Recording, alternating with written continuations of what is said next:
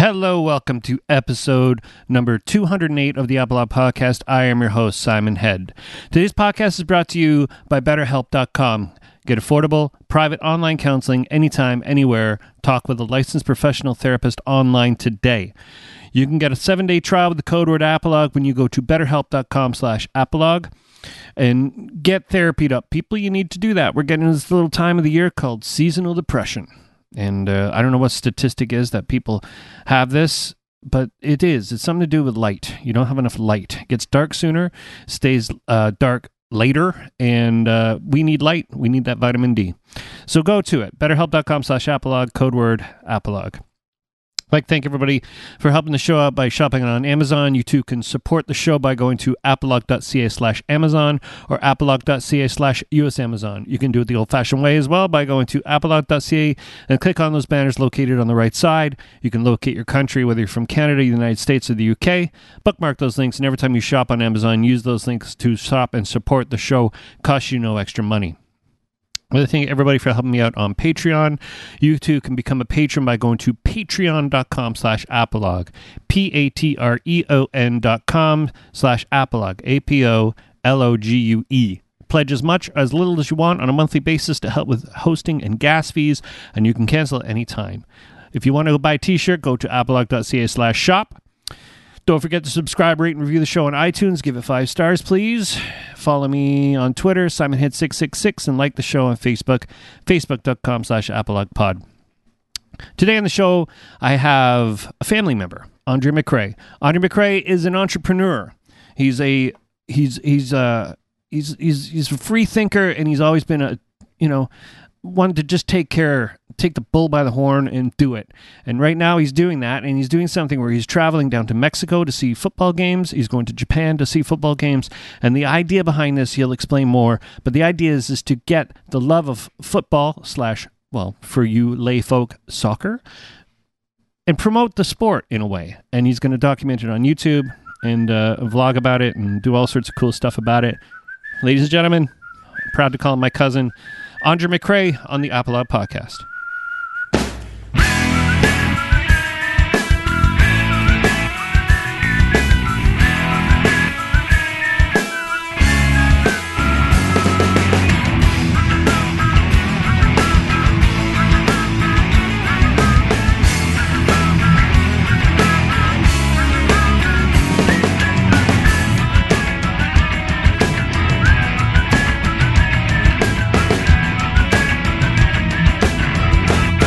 So explain to me because you were talking a bit about what you're doing, and I know you're going to Japan, and Japan's an amazing place, but you're you put something on it, right? Like you're gonna you're gonna you're gonna document this. Like what's Yeah. what's, what's your plan? Well, we're going to.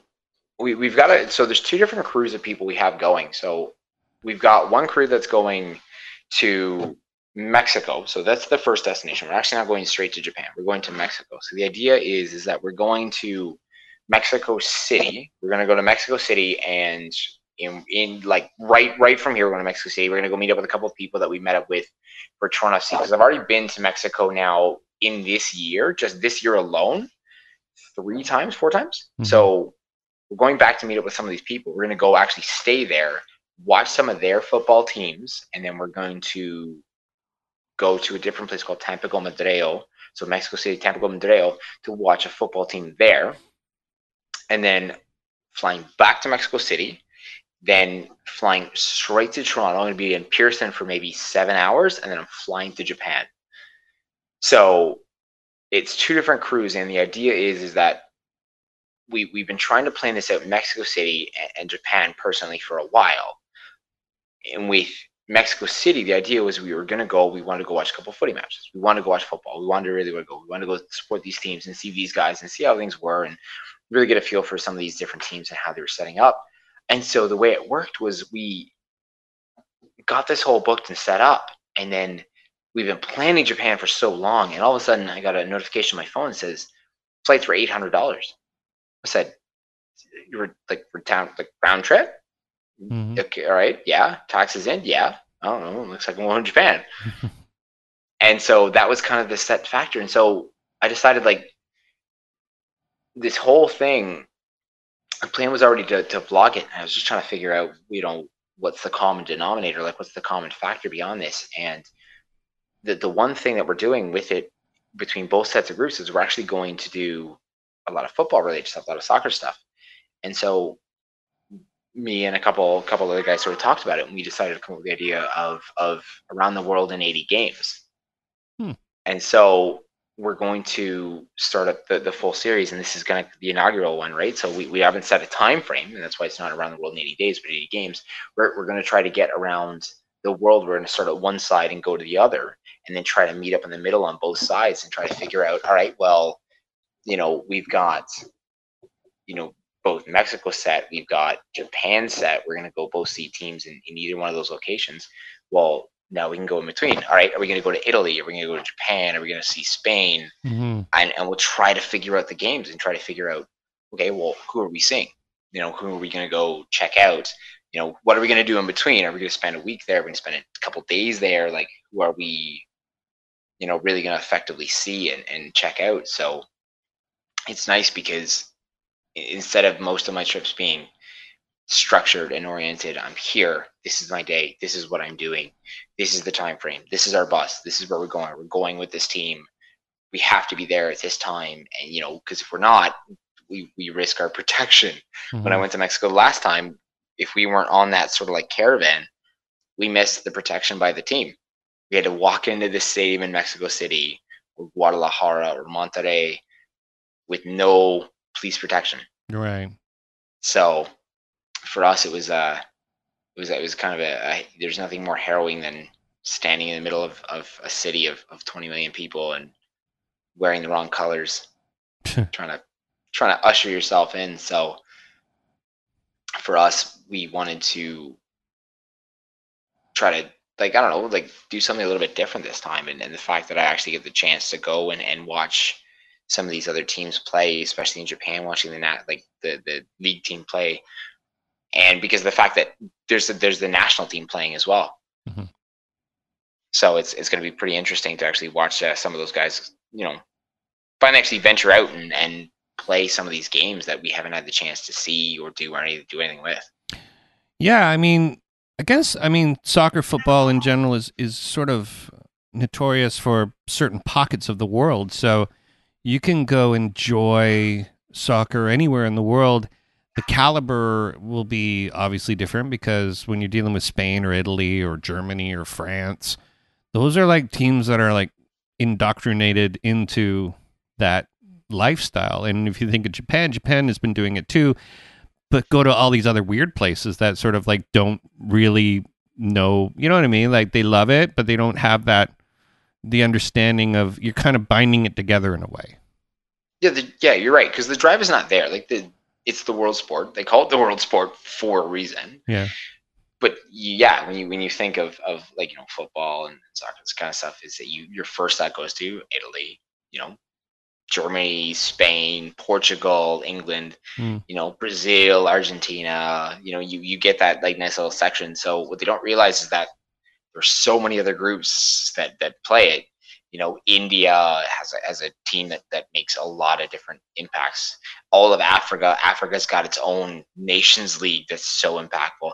Like North Korea has actually been in the World Cup more time than Canada's. Hmm.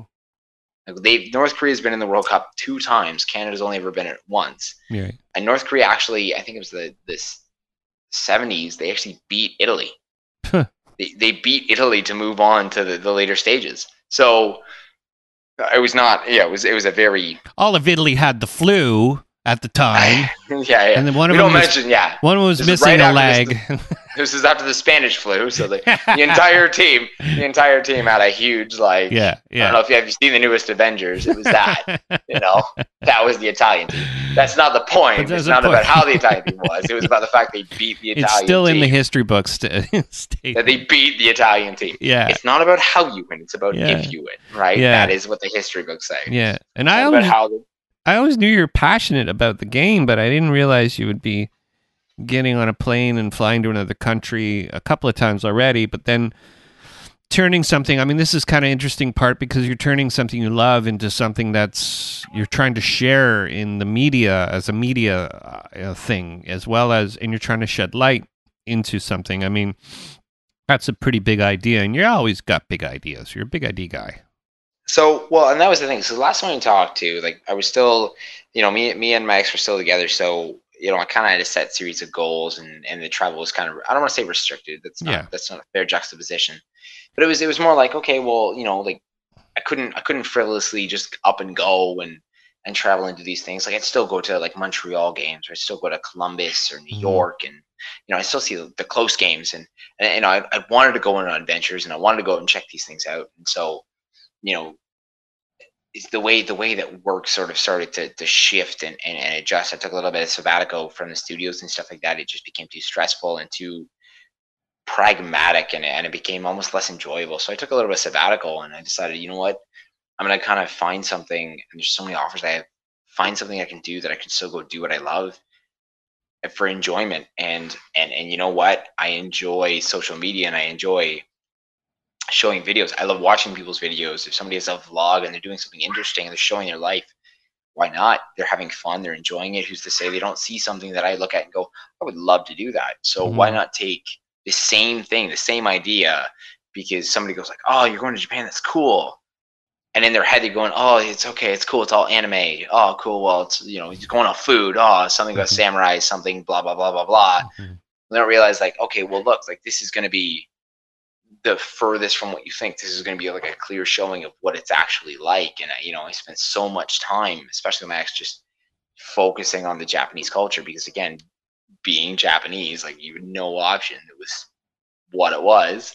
So i was like yeah i'm gonna take this i'll take this one step further and finally actually make something of it. And Mhm. back and forth to Mexico, like just just the the opportunity is I used it kind of as an excuse to go on a vacation, but then the vacation turned into another, and we won again. It was another, and then we won again. I was like, all right, okay, well, and then we just we ended up making such good friends down there that when we go to Mexico, we're not we're actually staying with them. We're not staying at a hotel or something like that. These guys are they open their doors. We're staying at their house. We're gonna go and we're gonna watch some of the games together. They're gonna they bring us around and stuff like that. So it's a two way street in that end. But you know, how many times can you say to yourself, "All right, well, I have this opportunity to go to a, a different part of this world and stay with somebody, bring them, you know, if they need to bring them back to my place, if they ever come up and and visit the true part of it without Mhm. actually having lived there. You Yeah. know, more often than not, you're you're hoping a tour guide's going to take you there. You might meet somebody there as an expat, Mhm. not not a local. Yeah. Now, now, what do you think uh, other countries think of our football culture and our soccer culture? What do you think they look at us like? So, so surprisingly, like when MLS is brought up, and and we have people in our very close family, obviously, Mhm. with you know Tammy and stuff like that. They have the very clearest interpretations of the fact that the next generation of Canada is probably going to be the most dominant in the world because it's so many people being brought up into this. Yeah. But as of right now, the way it stands, we are the joke in the world. Like it's just it's just the way it is. We are the the absolute and entire joke of you know the football world and and how it is and and what we're doing with it. But Toronto surprisingly gets a little bit of a bypass. So Mexico, a lot of these guys from Pumas, from Cruz Azul, from Tampico, like these guys actually respect the way Toronto fans react. So our, our football maybe not necessarily is the most top quality, but they're looking at the way that our fans are and they're saying Passion. Yeah. that the passion is on par with what you would find at home, and Mhm. and you know it's no different than a, a top league team or top tier team Right. having just a bad spell. So Mhm. to, to get this, like I got messages, I think because we Toronto FC just beat Atlanta four one. Toronto FC's been having a garbage year compared to their year before. They've had an absolute terrible year, bad spell, bad run, injuries, just the full nine yards. We've had garbage. So I got an, a message the other day on Sunday when we beat Atlanta, the number one at the time, the number one team in the entire league.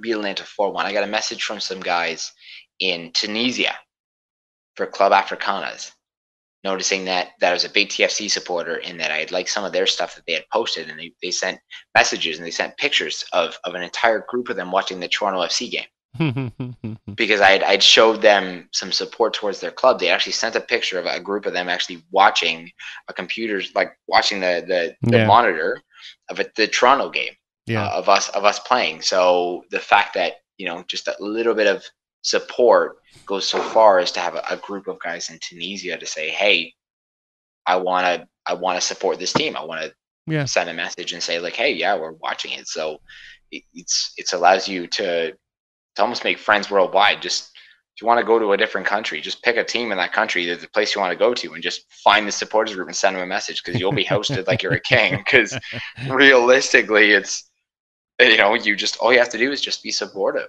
Yeah. of that team. Yeah. I mean, years ago, I used to, um, this is not, they're completely different sport, but I used to like watching minor league baseball. And, uh, and people like who were in the majors and then either bumped down, it'd be the farm team for whatever team. Like in Vancouver, they had a, a farm team for, I forget what city it was. It might have been Texas or something, but there's a team playing. And what I liked to see was the actual errors. It was fun to watch them scramble. It was fun to see like the really new up and coming players play with the old grazing team members. It, I found that to be exciting because it was it wasn't as clinical as baseball normally is. So uh, wouldn't the same parallel go when you're watching football in a relatively new country for football or soccer to to sort of watch these people kind of bumble around a little bit. It might be fun because it's like the errors being created or the traps or whatever's being created that's not considered like new age football that comes out of Europe or comes out of anywhere. Like Well, and that's the thing too, is because you actually mentioned it, and I have a friend, a really good friend, who's who's like a diehard baseball fan, and I swear to God, more often than not, he's talking about the minor leagues. He's like, "Look at this, look at this, look at this team, look at this," and you're right, because it's like, just it's like watching, it's like watching Ray Charles trying to do Jenga. Like it's just, Yeah. you know, it's just it's Yeah. so scrambled and so all over the place, Yeah. and that is pretty par for the course. Yeah, you you watch these teams and these new leagues that are being created and it's it's it's almost god awful like new Mm. teams unless they're they have this big money they just don't have any excitement they don't have any fun they don't have any you know real enjoyment about it even though the fans are going crazy. It's it's it's kind of like watching somebody with no hands trying to play you know like connects or trying to do connects it just Yeah. you know what? You're trying to put the pieces together but at the end of the day it's not there. And you know what? It is it's it's still fun to see and it's still fun to watch like most of these sports are. And and i've just you know to, to take a love to it now it's it's just kind of at least been able to to sort of express it and go from there it's you know it's pretty it's nice it's pretty consistent you know yeah. to find to find that you can show up at a game and you're still loved every time you know Yeah.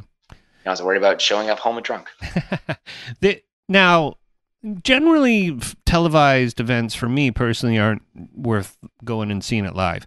So, what I found, like, I did see a few soccer games in Vancouver when I lived there, and I really enjoyed watching it more than uh, like live. And do you think they can like somehow change? I know hockey; they kind of fucked hockey up by trying to like, you know, put stuff in places and trying to throw a lot of statistics and trying to sex it up a little bit. But is there any way that they could just make it a little bit more exciting? Like, uh, have they done? Has there been inroads with that type of production value, or, or is it just purists won't let that happen? Well, they do it. It's it's such a big thing in Europe. So in Europe, they they they obviously the viewership's huge. You know, Mhm. it's the biggest sport and all that stuff. But the viewership's also huge elsewhere. Like it's it's all around the world. So having these, it, it drums back down to the guys actually there at the pitch, the guys at the field, the ones chanting and and and doing smoke shows and flares and these big tifos and stuff like that. You watch it, you hear the excitement and the energy. You hear the the extravagancies Yeah. to go to one of these games. So so Borussia Dortmund does a big one, and and Bocas Juniors does a, a really big one, and you know it's not so big in England, but you get some of the other ones like uh, at the Bernabeu with Real Madrid or Camp Nou with Barcelona. They do it, or you know Atletico Madrid or whatnot. You can go over to like you know uh, Benfica, like Portugal's leagues, Benfica's. So a lot of these Euro- European teams, especially if you get Ukraine and Poland and Mhm. and Turkey, you go to these stands and these these fans, these you know sixty thousand fans are doing one consecutive display, one very big constructive consecutive display. Everyone holding one piece, one, one small square foot by two foot piece of color, Mhm. and it's creating this massive display of an image. It just it creates the absolute atmosphere to drive the people there and go. But the issue is, is that it's systemic with a lot of these things. Is the hooliganism. So people say, well, that's the problem. I don't want to go. Like there's hooliganism. There's these issues. And, and that is the and some of these countries, yeah, it's a huge problem. It's a very disgusting and huge problem, and it's problematic and and, and it's condemned in every regard. But at least in the Western culture, we find this weird stifling, like this weird, you know, admiration and stifling, like the, the mm. give and take. We're going to give you an inch because we see the marketability, but then we're going to rein you in a mile. So we, we, we give you all of these items, or we, we flat out set them up, which they've done with Atlantis and they've done with, you know, LAFC. Mm-hmm. But then as soon as these clubs and these guys are like, oh, cool, we have this uh, uh, this freedom, they ran it back right in. You know, they, the, the, the whole league just was like, no, no, no, no, no, this is just for one small item. Like, you know, you got everybody excited and riled up and awesome. You don't have freedom. You just, we wanted that excitement. So now that we've got it, you know. Yeah. Well, when they're making a spectacle, and it's like the passion that sort of, I think, a thousand years of other people playing, you know, of indoctrinated culture. If you try to generate it, it doesn't really show the same uh, effect, uh, you know, in person. Say if you're watching a game where people aren't really into it. I've been to Leafs games where it's like, why is everybody not into this? This is awesome. And then sometimes you go to Leaf games and people are just worked up, like this is the best I mean, it's whatever. I mean, that general, it all feeds itself. I mean, the energy of being in a crowd and the hooligan isn't part of it. Is like, yeah, I don't know if I'd, yeah, I don't do, I don't think we really get much of that in Toronto, but there's a few drunk, funny people that are get interviewed from time to time, and you know, and it does, it's sort of like it doesn't really speak well, you know, for for all ages, families, and things. But um, I I I think that because we have you know soccer culture everywhere. I mean, like you know, our my niece and your cousin, mm. they're all over the place. They have they have teams that are just keep coming up and thirsty, hungry teams, and I think yeah, I think we're going to be a force to be reckoned with just in general because everybody has a passion for it, and I think it takes a couple of generations. Like their coaches are like people who played their whole life, and you could just tell they're like, yeah, they're like, there's no other place they'd rather be, and that's that's it's pretty powerful.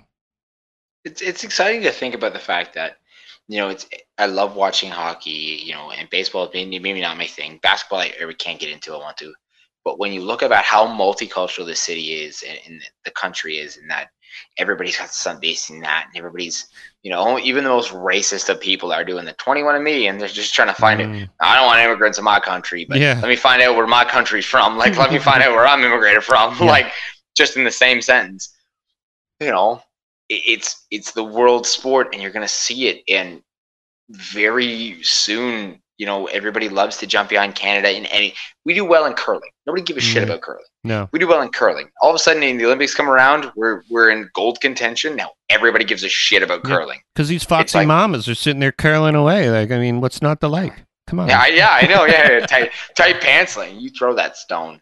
Ah, yeah. yeah yeah you, yeah. you sweep you sweep. I have no idea how he won, but you sweep.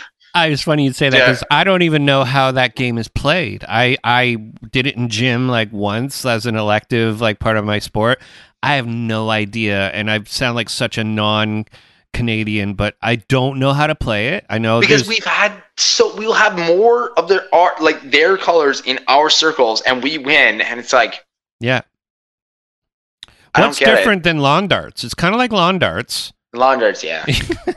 lawn darts, and that's the same as cricket, though. I mean, that's the same as. Oh cricket. my god, cricket when is the most complicated. When you look like you, when you look like you're like we're losing, and yeah. they're like, no, you're winning massively, and you're like, right on. You haven't touched anything. I don't get it. When I was in Australia years ago, we watched a cricket match, and it was day two of the same match. Like they're like yeah, they're still going. Four. Yeah, four days. yeah, four like, day match. Four so what's match. happening? And we're watching it, and I go, and and I was like on tour with like a pretty sports driven band, and they love sports and they we were all watching going whoever can get what's happening like there's got to be some who can get it first has to explain what the fuck is happening right now because uh, nobody has an idea it looks like they're having a good time there's no there's one base I, I don't know and they're all trying to like equate it to like baseball or to something else and there's i don't know there's no comparison there is they're just hitting something i guess when you watch the way I want to tell people is if you, if you try to tell me that that cricket's easy, I want you to watch these highlights. When you Mm. watch the sports reel and they do the top 50 highlights, Mm. number 35 will be a guy who throws that ball. The guy connects with the ball, launches it out of the park, but then the guy who hit the ball is upset and crying, and everybody else is cheering, even though the guy nailed it. and then you'll watch 10, ep- 10 hits later, and the guy misses it on a swing, and the guy who missed it on a swing is now like cheering. Yeah. And I'm like, what backwards ass? I don't I don't get Look, are you try? Are you try- is he trying to hit your bat and you're trying to miss it? I don't Yeah. understand this goddamn sport. I know what and I want to. Aliens Yeah. flew down from space and go, I got something that's gonna fuck these people up. Like I got it. I got this sorted. Okay, well we're gonna just make this game that's impossible to learn, and whoever's playing it, they're aliens too. So they're just like perpetuating the myth of weirdness. Like I know they got those wickets. You got to hit the wicket with the ball. That's the only thing I know, and I think that's how that works. And the the field is all around you. I do know that because you can hit it behind you, or you can hit it. Yeah, yeah, perfect circle. No. Yeah. There's one uh, when I drive when we drive to Canada's Wonderland across our there's a cricket pitch and they have this big wall because the the big that Ind- Indian uh, rubber ball must have cracked a few cars like you know what I mean like it's the, And that's the thing too is you watch them running along. So, and this is the only takeaway, as you will, like the, the whole sport's a, a jumbled mess of nonsense that somebody's pretending to be a sport. Which, again, I don't discredit it, but I don't understand it. So, like a true Westerner, it's not a sport. You watch these people run at like 35 miles an hour and then jump and catch a ball flying in the air with their bare hands and then turn around and whip it. And I'm like, I clap somebody sometimes. I Mm. high five them and my hand hurts. yeah and I'm like, yeah I just watched you grab that and throw it and you're okay. yeah oh the other Just- game I like what's the game with the scoop it's out of Mexico and they got that weird scoop thing that they throw the ball with I saw it on Oh. Uh, it has this crazy name, and it was sort of like invented not that long ago. I, I can't, uh, but yeah, people are probably It's like a yelling. weird mix of like lacrosse and yeah, and like it's no, it's like it's like a squash or table racquetball with this weird scoopy thing, and you throw it, and the ball does like 200 miles an hour, and take your eyeball out. You know, like yeah, we just we're just trying to find some way. We might as well just have a biodome at this point, or Mhm. just some demo derby with spikes on it. Because that's coming. It's It has to be. Oh, yeah. It has to be.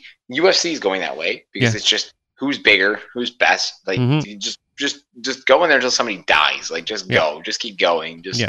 Well, you know, Yeah, we but- are getting dumber as a society. You, you watch the the Learning Channel; it's about fat people and really skinny people and small people. It's got nothing to do with learning. Like I just saw one. I was just watching it while I was recording it. And it was like five little Johnsons. is about these short people, these little people, and then they have the little family, and it's all about little people. I said, how in the god name of fuck is this learning? How are we learning right now? And you ever seen Idiocracy? Is this is Idiocracy like it started. It started already. It, I mean, that's how you start. Is is you have to start with the learning institutions, right? Yeah. You know, I don't know. Suicidal tendencies said it best. Yeah. You know, these are institutions. You know, Mhm. all I wanted was a Pepsi. Uh, Um, yeah. it's just it was it was we have we have a fully circumvented to an absolute mediocrity of just inane ridiculousness and i just wish but but, but again it's, it's so subtle because at least it's coming down from as you said the learning channel right Mm. or or you know these other bullshit shows that used to be like history Channel. It's not Mhm. history anymore Yeah. instead of being like ridiculous sports like imagine if we were just dumbed down and it was like all right well history channel we're still learning Mm. you know, learning channel still learning, but like our sports were just ridiculous. All right, here's two guys with like brass knuckles. They're gonna Yeah. Here's like here's a new game I can start. I'm gonna hit you on top of the head, and then you're gonna hit me on top of the head. And we're just keep hitting the beat on top of the head until somebody calls in somewhere and says, Stop doing that. And that's the end of the game. I win. Yeah, or at Yeah. least they collapse because then again, it's Yeah. a small circle of people that get dumb, and then the rest of us Mm-hmm. increase our intelligence versus these people who are making a lot of money Yeah. getting dumb, and then we are all dumb for watching it. Yeah. The one sport I, I do advise you to check out, it's uh, uh, boxing chess. What? boxing chess. It's boxing chess. So it's 12 rounds of boxing. Yeah. And in between the rounds of boxing Yeah. is chess. So, So- wait, they knock you out, and then you have to make a chess move. So so what it is is that at the end of eh, so there's there's two ways to win, three Yeah. ways to win. Uh, you can either win by decision in boxing, you can win by a knockout, or you can win by winning in chess. So so instead of you just sitting there and taking your breather, Hmm. you have to call out, you know, knight you're gonna move. e5. Yeah. So the idea is is that mentally you have to have the fortitude to sit there in between rounds Yeah. and call out moves, and then still keep the boxing going. that is like two made up things. Those are two things that people th- to- two words that people put together. Boxing and chess. It's like snakes on a plane. That's ridiculous. No, I no, mean, it is it is so ridiculous to watch, but it is my god the most entertaining. Because only- again, Yeah. You have to sit there and watch two people slug it out from three minutes, Yeah. and then sit down and be like, Bishop, you know, B four.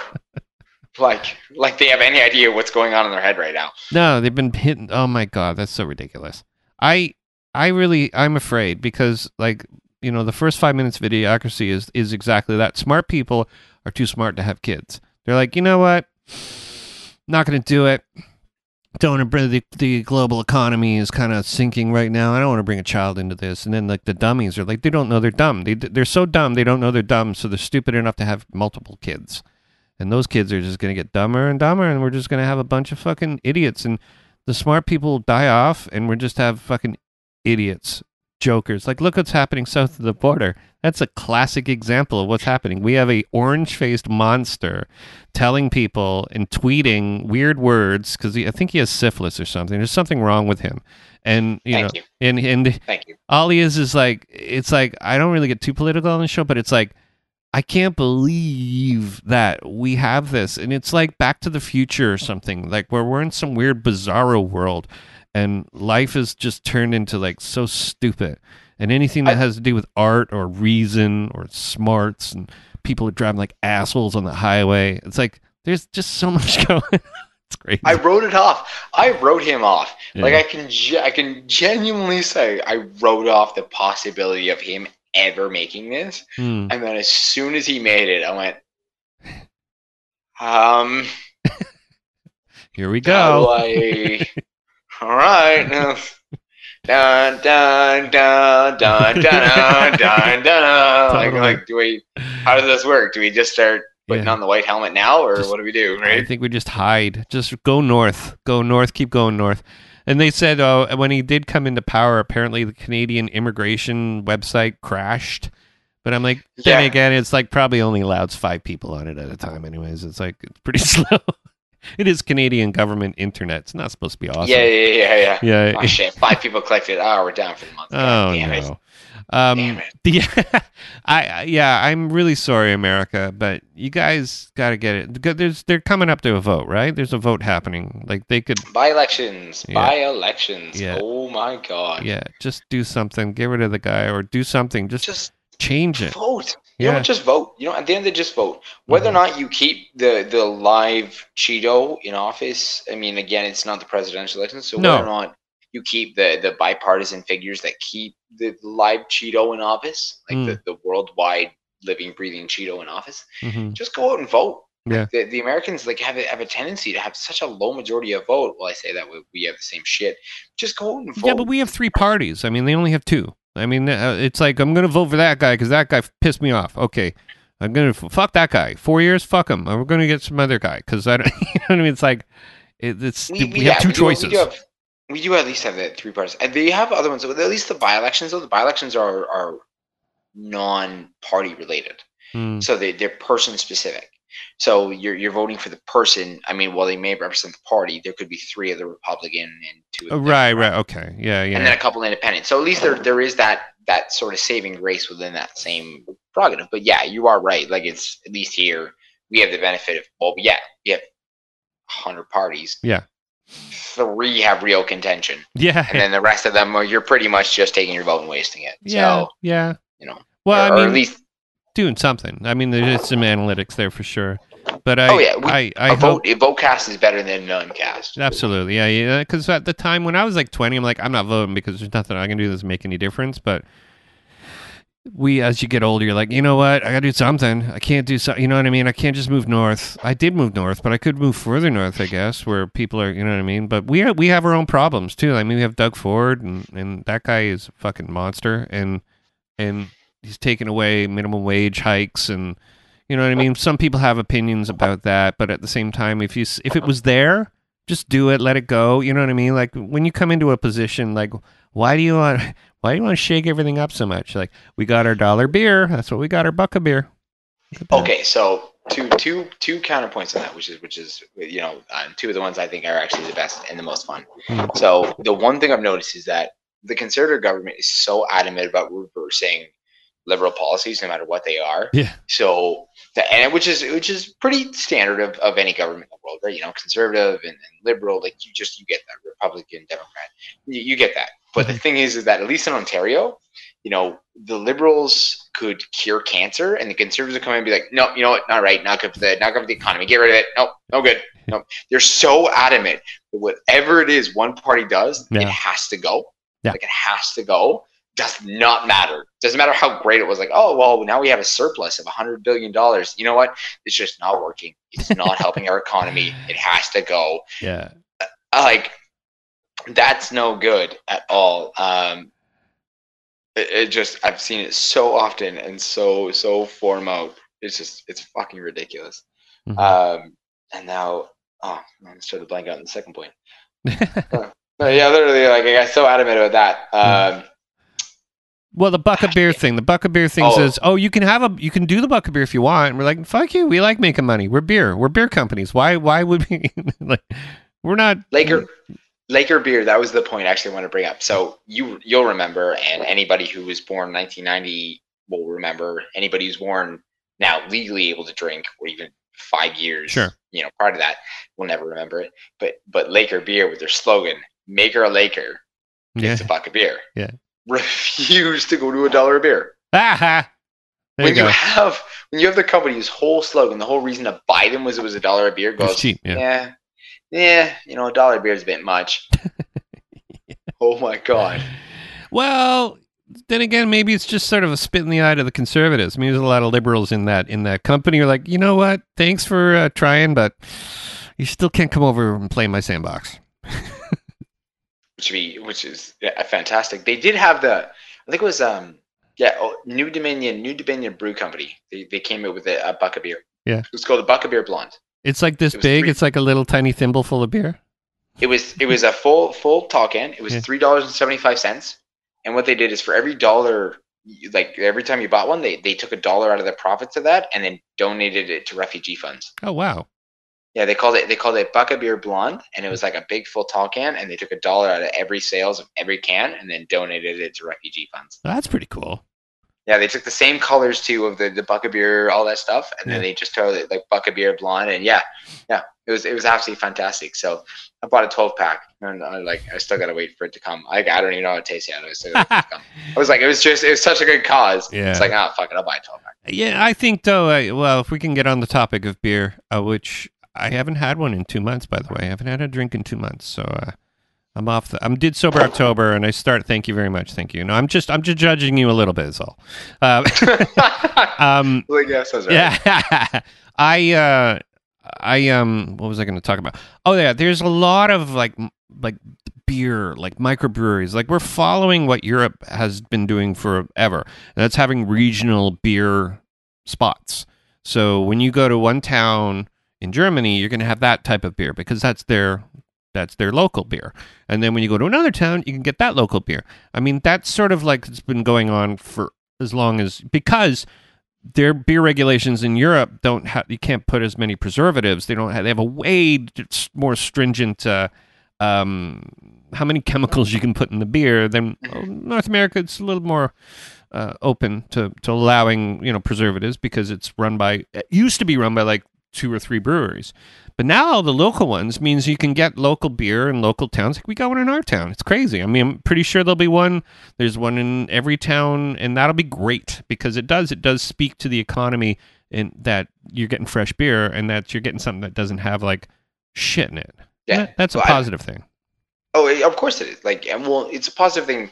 I mean, yeah, it, like at the end of the day, alcohol is still a poison, still a problem if you have an issue with it. hmm But what, at least thankfully, these these breweries are allowing you to do is that you can you can make a business off of it. You can really stimulate the economy because it's not something that's going to go away. It's never going to go away. Yeah. In 3,000, 4,000 years of recorded history we've done this. But you can have a better quality product with less harsh preservatives, right? Because everything is a chemical, so less harsh preservatives and items in it. Uh, you can stimulate the local economy, not just the economy, but the local economy very directly because Mhm. going with this independent brewer who is sticking with local farming communities to get the items in, like you, you're, you're stimulating very, very locally. And then these guys actually return investment because then they start to pump in money into the local pubs or taverns or restaurants or events or festivals. And, and it's got this like beautiful little cycle that stays within it. And, and while that might be collective, it is.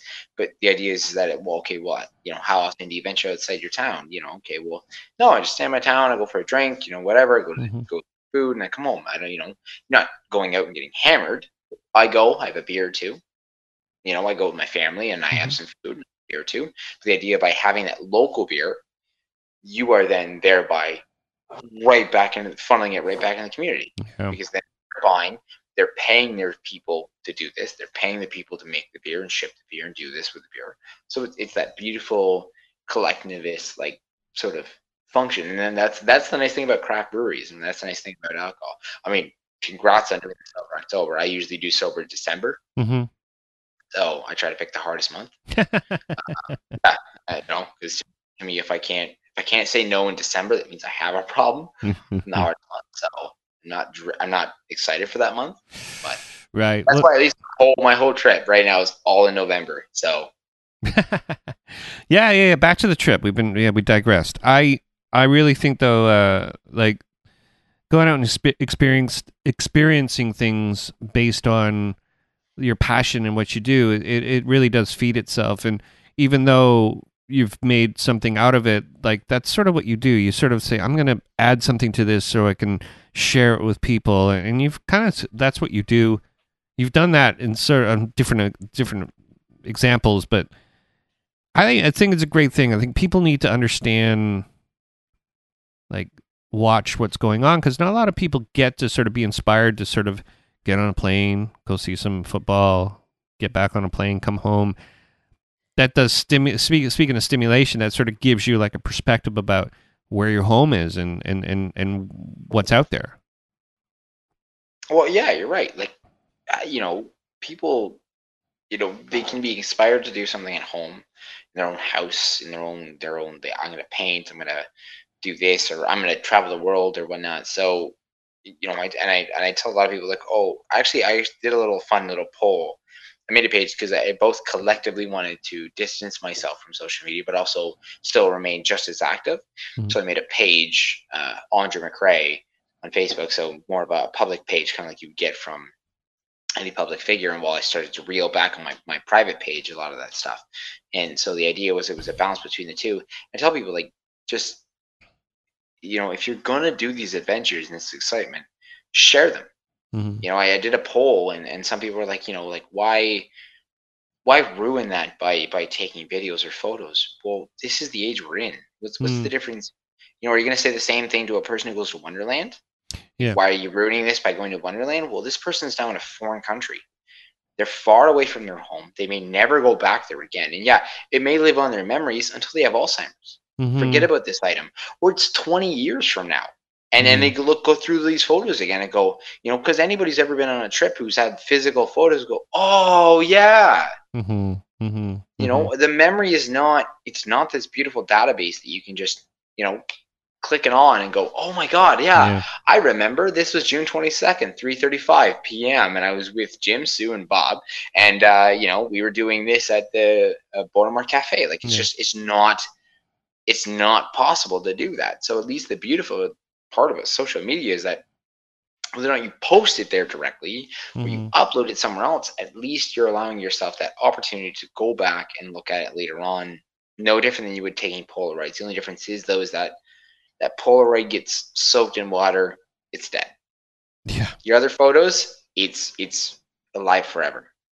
Yeah, I was just thinking about when uh, we have a we have a box like a shoebox full of pictures like from the past before we all had digital cameras in our phones and I don't look that I don't look at as much but when I do look at it it's like it's an interesting thing that's visceral it's in your hand and it, there's nothing really quite like that but if you can just go to a printing place and print off all your digital pictures they'll be a bit bigger of a shoebox, probably like 10 times the size. But I think what it would do is, is limit how many pictures you're going to take when you take the pictures. Think about it. I mean, you're at the Grand Canyon, take a 100 pictures. But if you had to get the motherfucker like developed and take it to the Walmart and have it, you'd be like, wait a minute, hold on. I'm not going to take a 100 pictures. I'm going to take one picture that I hope, and they don't want to get to see it until it actually gets printed. So I mean, there's sort of an element of like, oh wow, this is I can't wait to have this developed. I need to take a couple of pictures, and then you take a picture of the ground so that when you hand it in, you you've got you can you know what I mean, like. There's a there's a thing where it's in your hand. It's like kind of like vinyl or something, but people take to that sort of. It's There, there, there is that, and well, that's why vinyl came back. Like you can't you can't argue that idea about having that physical copy. Hmm. Anybody who wants to buy the game instead of downloading it, it's no different. yeah The only difference is though is that how many times have you taken that photo with the disposable camera, this or that, and the photos come back and it's blurry, yeah or it's no good. yeah And, and now that now the the memory's not wasted, but now you've you've got that physical aspect now gone. yeah At least we're taking hundred digital photos. You can go through and go, nope, nope, nope, nope, nope, Yeah. nope, nope, nope, nope, nope, nope, nope. Yep. Yeah. Like these were all taken in the span of two minutes. You know, this the experience was still there. yeah The only difference is instead of sitting there with your your weird Kodak click, okay, now that was two dollars. Uh, you're you're now looking at it going like one, two, three, four, five, Yeah. six, seven, eight. Like it's just, and then you pick the best one. Yeah. The experience is no different than somebody who you walk around with a disposable camera. You're still just as disjointed and disconnected. The only difference is though is you have a hundred shots at it and a way to upload it in a way that you know you would take that same printed photo and show everybody hmm pin it up on your wall, you know, and bring it around. The only difference is, is that now it's just you don't have to wait and go to a Walmart and talk to people. You have to actually, you know, you don't have to talk to humans at all. yeah You can print it at home and avoid that social interaction that everybody dreads. Yeah. So I remember like how much it sucked, but at the same time, because we're, everything's so convenient, sometimes you need a little bit of a little bit of struggle. You know, you know, sometimes you gotta sort of work a little bit to get to reward out of it. You know what I mean? So, and it's when you'd say, yeah, you get a whole roll of blurry pictures, or they'd be half the pictures, or there would be something be wrong with them. I remember at our wedding, we had disposable cameras on every table, and the kids that were like there, the little kids, just went around and started taking pictures of the ground, and they were supposed to be, you know what I mean? Like, and we developed them all, and it's like maybe twenty pictures out of the whatever the 15 cameras we put that were like actually keepable the rest were like these little monsters went and um, it was Pete from Hogtown, his kids. They're probably adults now, but they're just running around taking pictures of the ground and themselves. And yeah, I was, I was, I know, I was, I was a kid at the wedding. Yeah. were no, you a I was- kid at the wedding? You were. I was a kid Were you taking pictures of the ground? Uh, actually, no. I was hanging out with the guys from 741. Yeah, those kids, those kids though, were like throwing rocks at my buddy because they're trying to light candles in the in the pond, and they're throwing rocks at them. They're like these horrible little monster kids. Oh my god. Yeah, that's right. Yeah, you it were a kid. I mean, that was 20 years ago now. Almost 20 years. No, it was uh, 18. It was 2001. Okay. Yeah, it was almost 20 years ago. God damn. I feel old now. Well, Yeah, yeah. That's oh god. what's that? That that one. There was a beep. that that that one oh god yeah that was that was me that was me yeah a couple items no that was holy shit um i mean you know what though that you're right like it there is a more tan- like it's more it's more exciting but when you look at the cost just doing disposable cameras Yeah. and that that prerogative i mean no you couldn't put a smartphone in every table and be like hey take photos um, yeah. but i mean like look at polaroids polaroids have made a comeback Yeah. S- surprisingly somehow i mean like i know vinyl came back and, and all that stuff and like Polaroids, it sucks to see them go but you, everybody's kind of like well yeah and then polaroid came back and it was like yeah. Cassettes are Oh. coming back too in a big way. Hardcore bands are bringing out cassettes. I think it's Yeah. ridiculous. yeah, yeah, I know, I know, I know. I got one. I got one the other day. And Yeah. I'm like, I'm finding a way to listen to this. Yeah, yeah, yeah. I, I know you're I know you're gonna trick me and thinking that I'm not gonna listen to this. You bet your sweet ass I'm gonna Yeah. find a way to listen to this. if I ever release a cassette, it's gonna have to do that filter sweep at the start. The because the Dolby ones had that weird little that filter sweep. It needs to happen if that's gonna if I'm gonna put out a cassette. New Fairmounts record coming out like next year. It's gonna have the filter sweep if it's cassettes. It has to be. You have to you know what? Screw the fil screw the screw the cassette, go eight track. No, yeah, yeah, yeah. No, I'm gonna do the you know the the thing they have the si- the, uh, The cylinder. gramophone? No, the Gramophone? cylinder. I'm going for the cylinder, the wax cylinder. Yeah, gonna- yeah, yeah. Same same thing, same thing that uh, we got in our family. The um the Edison one. Yeah, The Edison yeah. that's what I'm Oh, going, God. man. I'm doing that. Um, oh, it's not a gramophone. What is it? Oh no, that's uh. Oh, it's gonna bug me. It's gonna bug me. I should know because we have one. We have a player, and we with the have 78, like the one with the with the horn, the clay, big or foot. Big foot man. If you don't see them, yeah. he's got the he's got the player, and he's got I think about forty five of them. The big the big cylinders, Mm-hmm. and you crank it, and it plays. Oh I mean, wow. it sounds like garbage. Who's got one? It sounds like my dad. Oh no way. That's Yes, he hilarious. does. That's hilarious. Yeah, yeah, he's got one. He's got one, and he's got a bunch of them. He's got a bunch of the the different uh, cylinder ones. That's how I know exactly what you're talking about. Yeah. You put those in there, and you have to sit there and crank it, and and like there was no respite. Like it had to go, and the thing sounded like garbage. Yeah. I'm trying to remember what the name of that was. It was uh, it was an Edison invention. and I can't remember the name of it. You know, these guys in uh, Chicago um, invented a way to read discs like it's that, the the waveforms, and create a digital signal with it.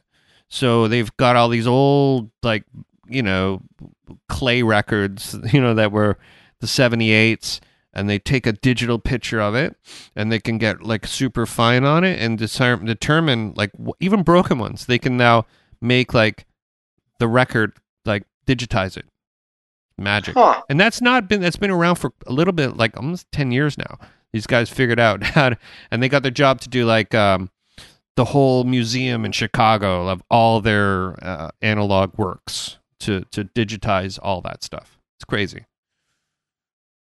That's that's that's the way to preserve history. Because again, the the analog will be there if the digital market ever goes down. yeah But that's not till the world ends. In which case, I'm not. I'm not seeking out 78s. I'm seeking out shelter and food.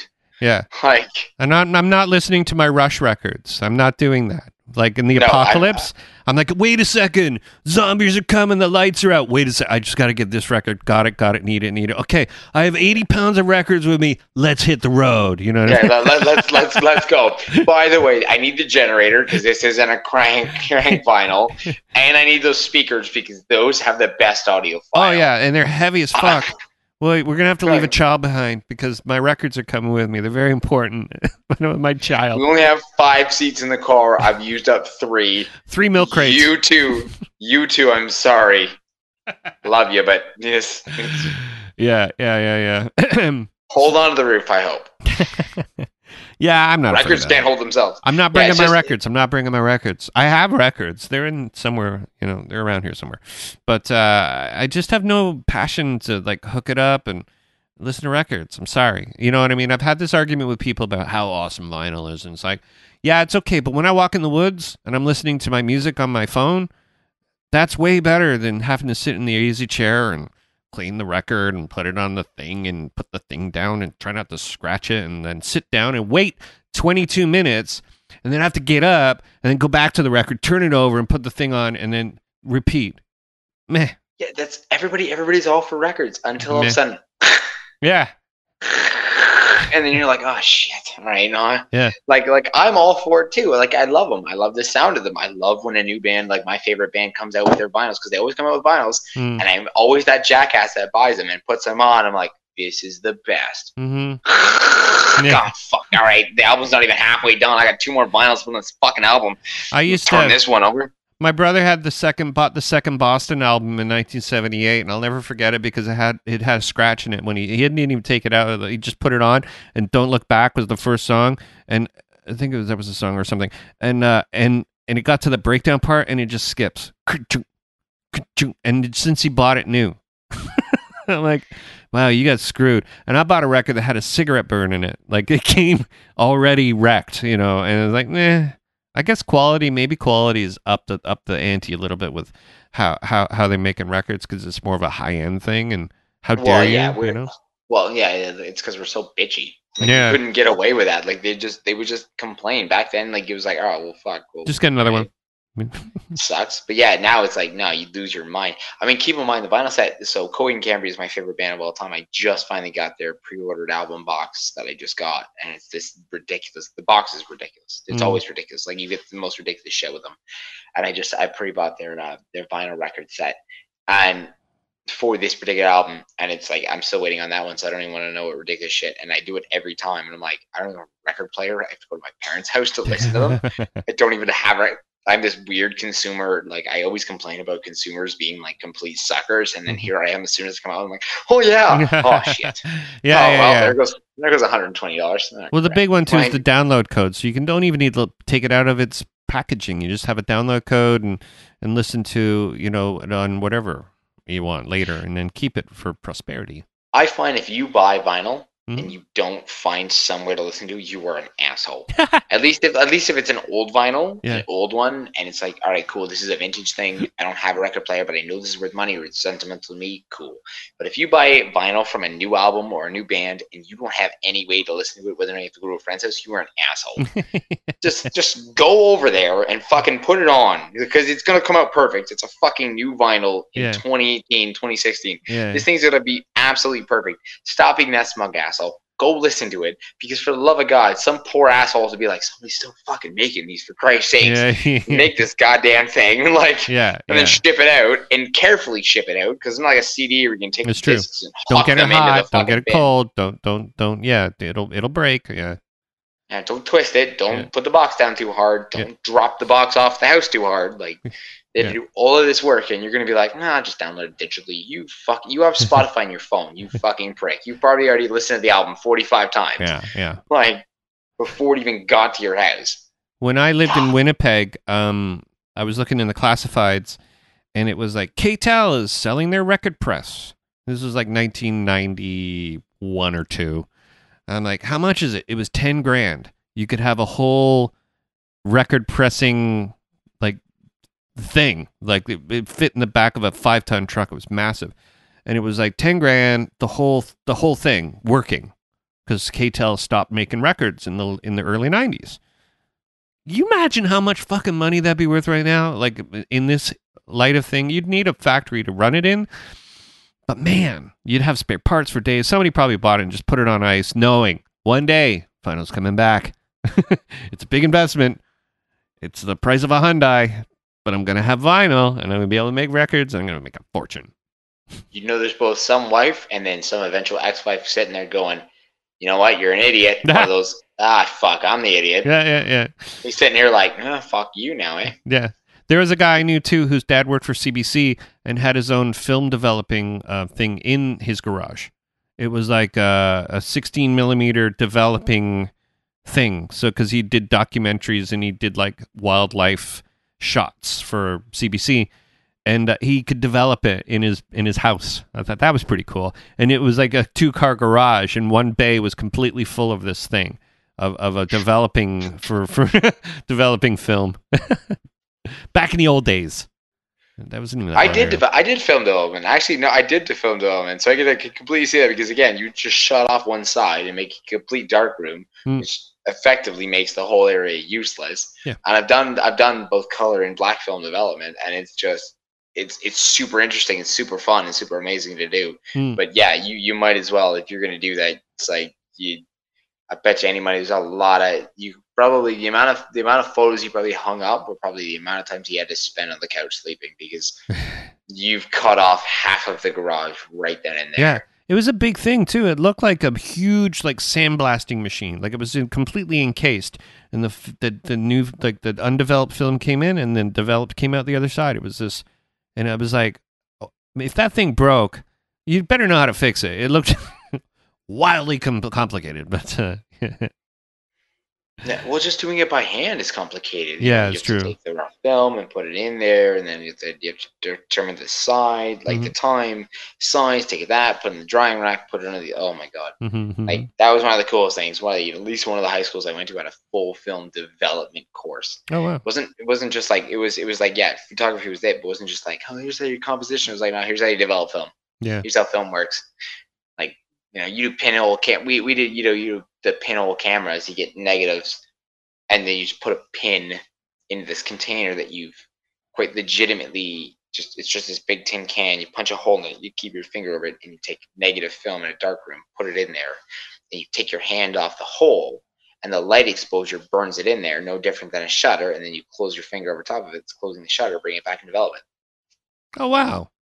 That's yeah, cool. Because yeah, negative film, as long as it's exposed to light in a small pinhole fraction, Mm. waxes the shutter and will expand into this tin and create it. So me thinking I'm a smart ass, and I was a smart ass, whether or not I was smart was the, the subjective part, was I punched a hole, you get the tin, and you just you punch a hole in the side, the, the cylindrical part, you punch a hole in the side, and you would just basically put the film in there because it would wrap around.